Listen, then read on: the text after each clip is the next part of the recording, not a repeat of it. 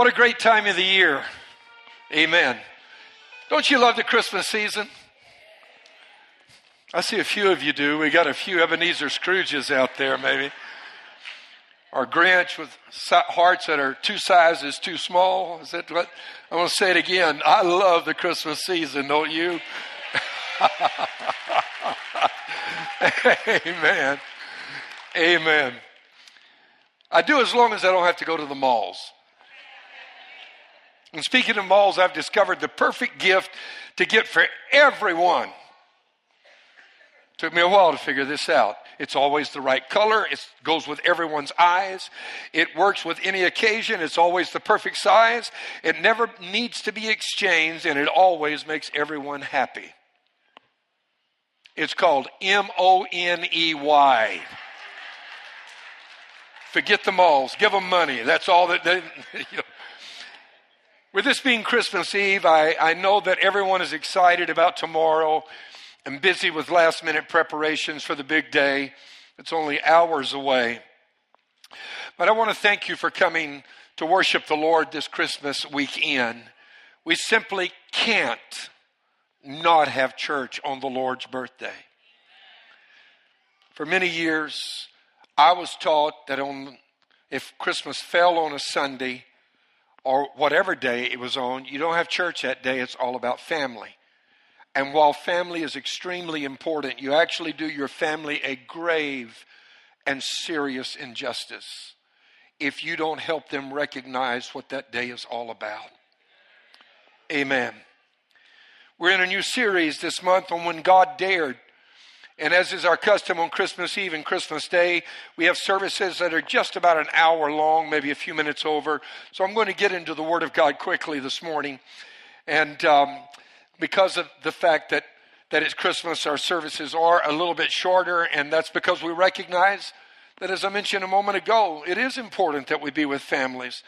And there's all kind of stuff, no doubt, that is left to be done, right? I mean, there are gifts that still need to be wrapped, and pies that need to be baked, and turkeys need to be fried, if you're Cajun, that is. And and at our home, uh, there's still a shrimp Creole that needs to be fixed, and chicken. And I think she got the chicken and sausage gumbo done last night or yesterday. But you know, that's a Cajun Christmas for those of you that are uninitiated. And all I can do is say, I do feel sympathy for you if you don't know what that's about. But even though we're all very busy, it is extremely important that we stop what we're doing for a little while and come together to worship the Lord.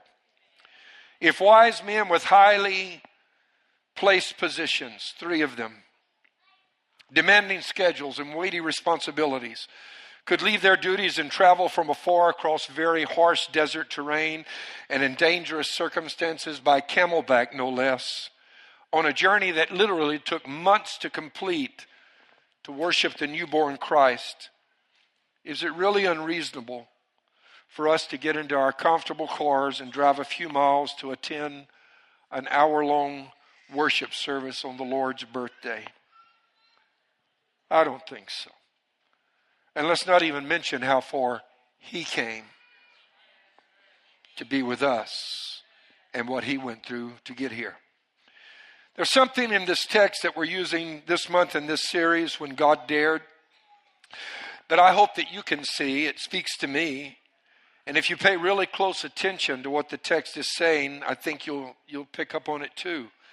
It speaks to the element of risk involved in Christ coming to earth and the chance he took by coming here in the first place.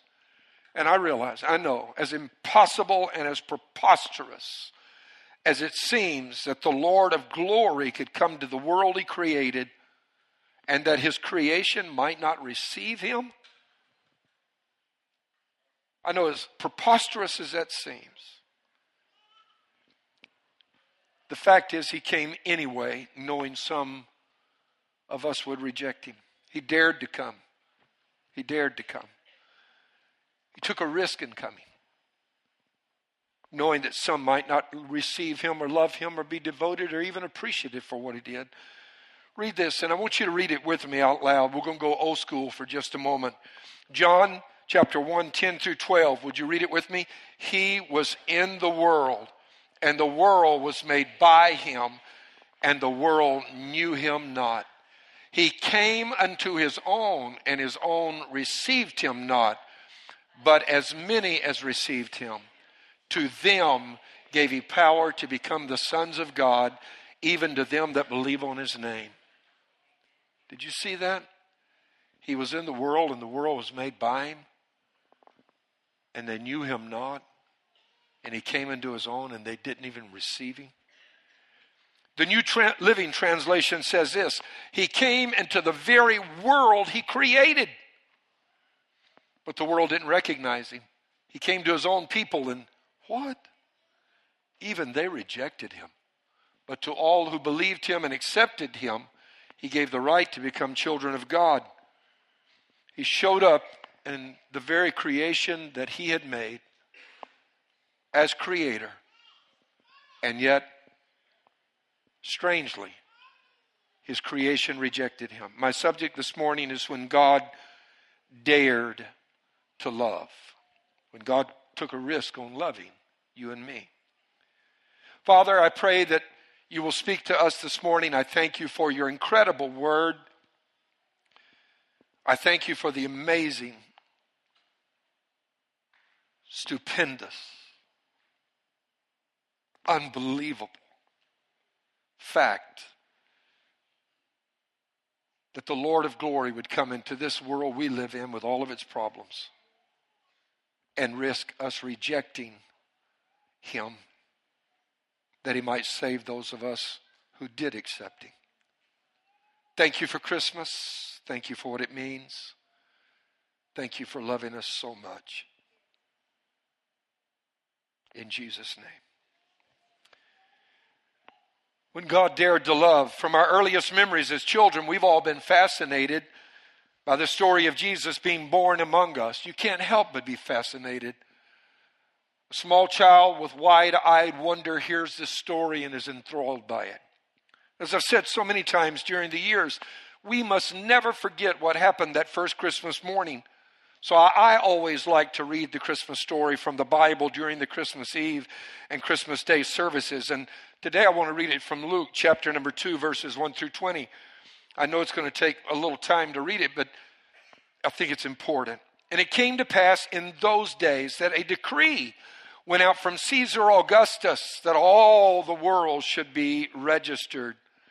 The census first took place when Quirinius was governing Syria, so all went to be registered, everyone to his own city. And Joseph also went up from Galilee out of the city of Nazareth into Judea to the city of David, which is called Bethlehem because he was of the house and lineage of David, to be registered with Mary, his betrothed wife, who was with child.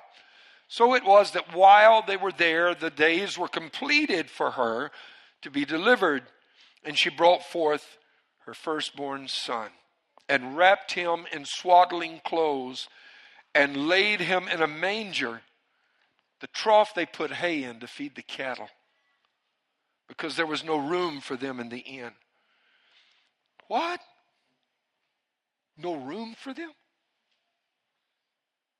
Now, there were in the same country shepherds living out in the fields, keeping watch over their flock by night, and behold, an angel of the Lord stood before them, and the glory of the Lord shone round about them, and they were greatly afraid. Then the angel said to them, Do not be afraid. For behold, I bring you good tidings of great joy, which will be to all people, for there is born to you this day in the city of David a Savior is Christ the Lord. This will be a sign to you. You will find a babe wrapped in swaddling clothes lying in a manger. And suddenly there was with the angel a multitude of the heavenly host, praising God and saying, Glory to God in the highest, and on earth peace, goodwill toward men. So it was when the angels had gone away from them into heaven that the shepherds said one to another, Let us now go to Bethlehem and see this thing that has come to pass, which the Lord has made known to us. It wasn't even in the Jerusalem Post. He revealed it to shepherds.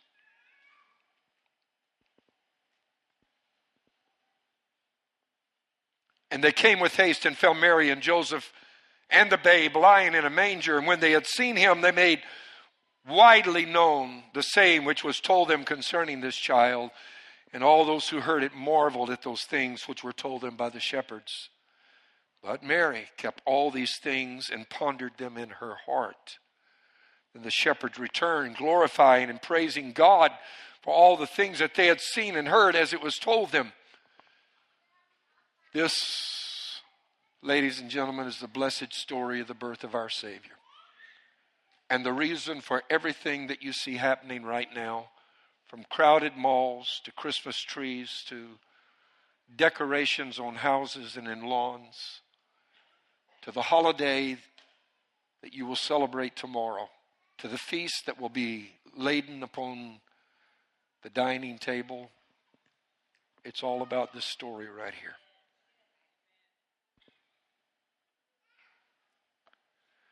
This is the story of the birth of Jesus, who was called Emmanuel, or God with us. Did you know the word Emmanuel? I just learned this. I've been studying this for 50 years. And I just learned a couple of weeks ago that Emmanuel is actually a compound of three words. These three words are with us God. Say that with me. With us. With us God. God is with us. With us God. Concerning Christians, it was the brilliant, or Christmas rather, it was the brilliant Oxford scholar C.S. Lewis who said, Once in our world, a stable held something bigger than our world. Wow. With us, God. Christmas tells the story of the God who came to be with us and that He loved us enough, in fact, so much that He was willing to risk that we might reject Him, as John said. He came into this world to try and save, knowing full well that in spite of His love for us, some of us would say no to Him. That is not how you and I act when it comes to love. We're careful about loving someone because we don't want to be hurt. We don't put our feelings out there until we know they're going to be appreciated, valued, and reciprocated. So before we commit too much, we first look to see if the other person feels the same way, right? How many of you remember back to the first, second, and third grade? We were just learning to write, and your little childish scrawl, and a, someone in your class caught your attention that you liked and you wrote on a piece of paper, come on now, I like you. Do you like me? And had drew two little squares. One labeled yes, the other labeled no. And said, check one. And you didn't even hand it to them, you gave it to one of your friends. Why? Because from our earliest upbringing, we have learned that when you love, you're giving your heart. And you don't want to risk giving it to somebody that's going to trample on it. As we grew, we quickly learned in life not to give our love if it was going to be rejected. But Christ came into this world without checking to first see if we would receive him or reject him. He came because we had a problem. We were born in sin. All of us have been shocked and appalled at the stories that have recently come out about various people that we all knew to be the rich, the powerful, the famous, right? From movie stars to newsmen and newswomen, sports announcers, politicians, coaches, orchestra conductors, celebrity chefs, professors, wealthy heads of corporations, and even some presidents. One after another, it has been revealed to us how shameless and immoral they have been in their behavior. We've suddenly found out that all these people we put up on a pedestal were just as flawed as the rest of us, just as sinful. I wonder have you found it as interesting as I have? that for a long time, some of these were the very people who set themselves up as the paragons of virtue, whose life's calling, it seemed, was to tell everybody else how we ought to live.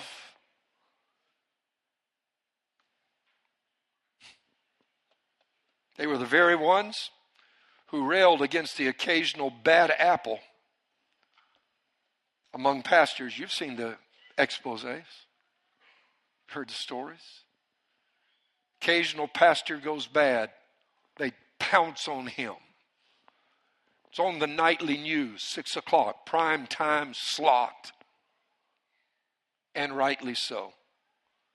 They even made movies and had special programs castigating believers and depicting Christians in the worst possible light. Have you ever noticed that when it comes to television or movies, Christians are always wild eyed fanatics or murderers or child molesters or something? Now, however, we find out that the very ones who were gleefully chortling about the fall of a few men and women of God were even bigger hypocrites themselves. And while they were busy casting stones, they themselves were far from innocent. Have you noticed that? You notice that some of those shouting the loudest have been the most guilty. If there is one thing the events of the last couple of months have revealed to us, it is that humanity has a sin problem. All of humanity, not some of us, all of humanity. And that problem is we were all born in sin, and sin makes you hurt others. It's no accident that the middle letter for the word sin is I. Because sin makes you only be concerned about yourself. Sin is when you build your world just around you and make decisions that only take into consideration what you want. And the reason a man or a woman can destroy a business and do things that will destroy their, their family or destroy people around them, investors, or maybe throw a marriage away and never think twice about the person they're hurting, they can crush the lives of their own children and never look back is because sin has the letter I in it. It's all about me. I. Someone can get angry and take a human life or lie and cheat someone else and then later laugh about it. They aren't thinking about who gets hurt. They're thinking of themselves alone. And here is what all of us need to know under the right circumstances, any of us can be tempted to do the wrong thing. Oh, you're real quiet out there, but it's true. Under the right circumstances, you can do something that will cause you to say, My God, where did that come from? Who did this? Who is this person that, that just acted this way. Not me. No one had to teach us to sin. Our parents didn't have to teach us to lie or have a temper tantrum. We were born with sinful hearts. And the heart of the problem is the problem with the human heart. The heart of the problem is the problem with the human heart.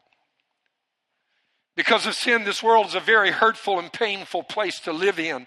And we deal with the effects of sin every single day. Things like anger and betrayal and lust and envy and cancer and heart disease and murder and rape and war and hatred and racial division and crime. These are all the consequences and effects of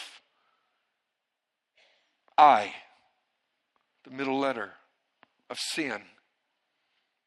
And Jesus came to conquer sin and to establish a new kingdom that will be established in righteousness. A little babe born in a manger, Emmanuel, with us, God. I want you to know that there's a new day coming which may not be very far away when sin will be forever banished and peace will reign and he will rule. Not as a babe in a manger, but as the victorious Christ and Lord of all. in that day when sin is banished and Satan is punished, when evildoers face the consequences of their deeds, the lion will lay down with the lamb and nothing will hurt them and nothing will hurt anything else on this earth either. People will not hurt one another. Cancer and other diseases will not rob us of our, our loved ones or our health. And the only hatred we'll feel will be a hatred for sin and mankind will actually love God and love each other. I give God praise that someday that babe born in a manger is going to change this world completely forever. Can somebody say hallelujah this morning? Yes, He is. Yes, He is. Jesus came that the first Christmas might make it possible that humanity could be saved from sin. And to do so, he became one of us that he could be the one to die in our place. He came to bear our sins in his body to the cross. And here's what you need to know about Christmas and should never, never forget that Christmas was only a bus stop on the way to Calvary. He came daring to love us so much that he'd be willing to die for us, came into the very world he created and wrote a little letter and said, I love you. Do you love me?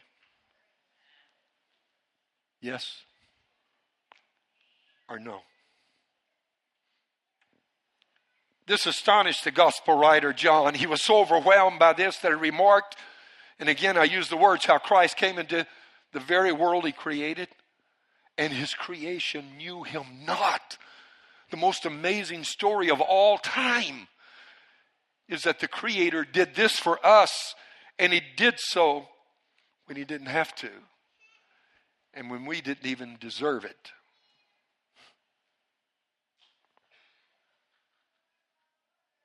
He came into his own.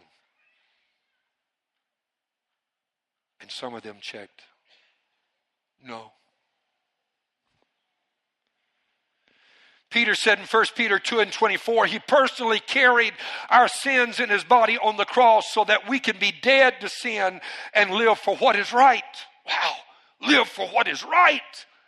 You mean people can live for the wrong things? Yes, the wrong things. Who is it in this building that has reached their mid 40s hasn't looked around and wondered, what am I living for? What does my life count for? Who among us has reached their mid 40s and to their early 50s that hasn't just felt like, have I been living for the right or the wrong things? Has my life really making, made a difference? By his wounds, the scripture says, we're healed. Now, ladies and gentlemen, that's love. That's love that He would come and carry our sins. But even more than that, it is love so great that in spite of our ungratefulness, He was willing to risk being rejected. Because of Christmas, God did something incredible for us. He paid our debt upon the cross of Calvary. And so, this Christmas morning, I want to teach you how to spell Christmas a different way. When you get up tomorrow, don't spell Christmas C H R I S T M A S. Spell it L O V E. Love. Amen. It's because of Christmas that God did a work for us, but he, he, not only did a work for us, are you listening? He does a work within us. That's what's amazing about Christmas. We, with a sin problem, he goes to work on the inside. And having paid sin's penalty, Christ also diminished sin's power. Its hold on us is weakened, and its dominance, dominance over us is broken as we grow in him. And I'd like to leave you with this thought that as you grow in Christ, Christ also grows in you. He reclaims more of you for Himself because you were created by Him and for Him and belong to Him that you may bring Him glory with your life. And that's why the believer's experience must be a journey. It's not a destination, but a journey of seeking to know more about Christ and to grow in Him. If you were to ask me, Pastor, in all these years you've been in ministry, what is the single and number one problem that you see with the Christian faith? This is what I would tell you that most believers believe salvation is a destination. It isn't, it's a journey. And they approach it like a destination.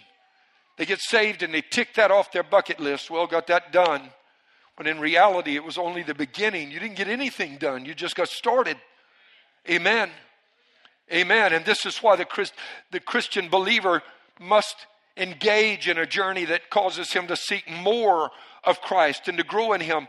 And here's the truth if you seek more of Him, He will possess more of you. So if you're not content with where you are in God, seek more of Him.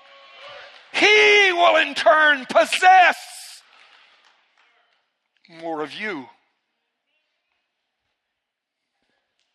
If knowing Him isn't high on your list of priorities, I can tell you this from observation, even with my own life failing Him will be high on your list of mistakes.